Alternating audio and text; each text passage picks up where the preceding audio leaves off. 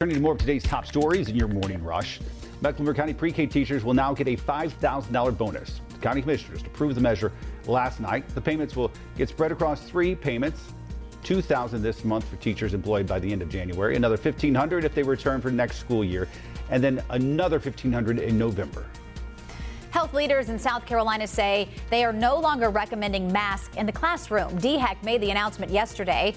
As of now, only a couple districts within our South Carolina counties still require face masks in schools. Chester County requires masks in school, and we're working to see if this new guidance will influence the school boards.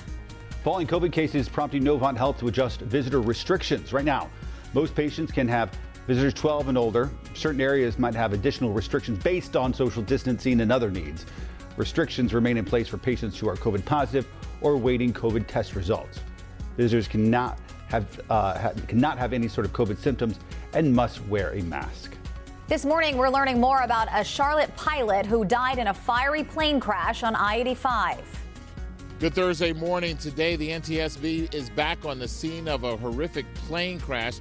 A twin engine Beechcraft Baron actually crashed shortly after taking off from the Davidson Airport right there in Davidson County.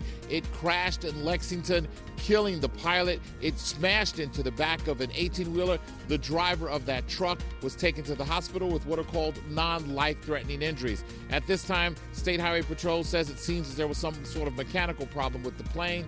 Again, the NTSB will investigating the crash to determine exactly what happened.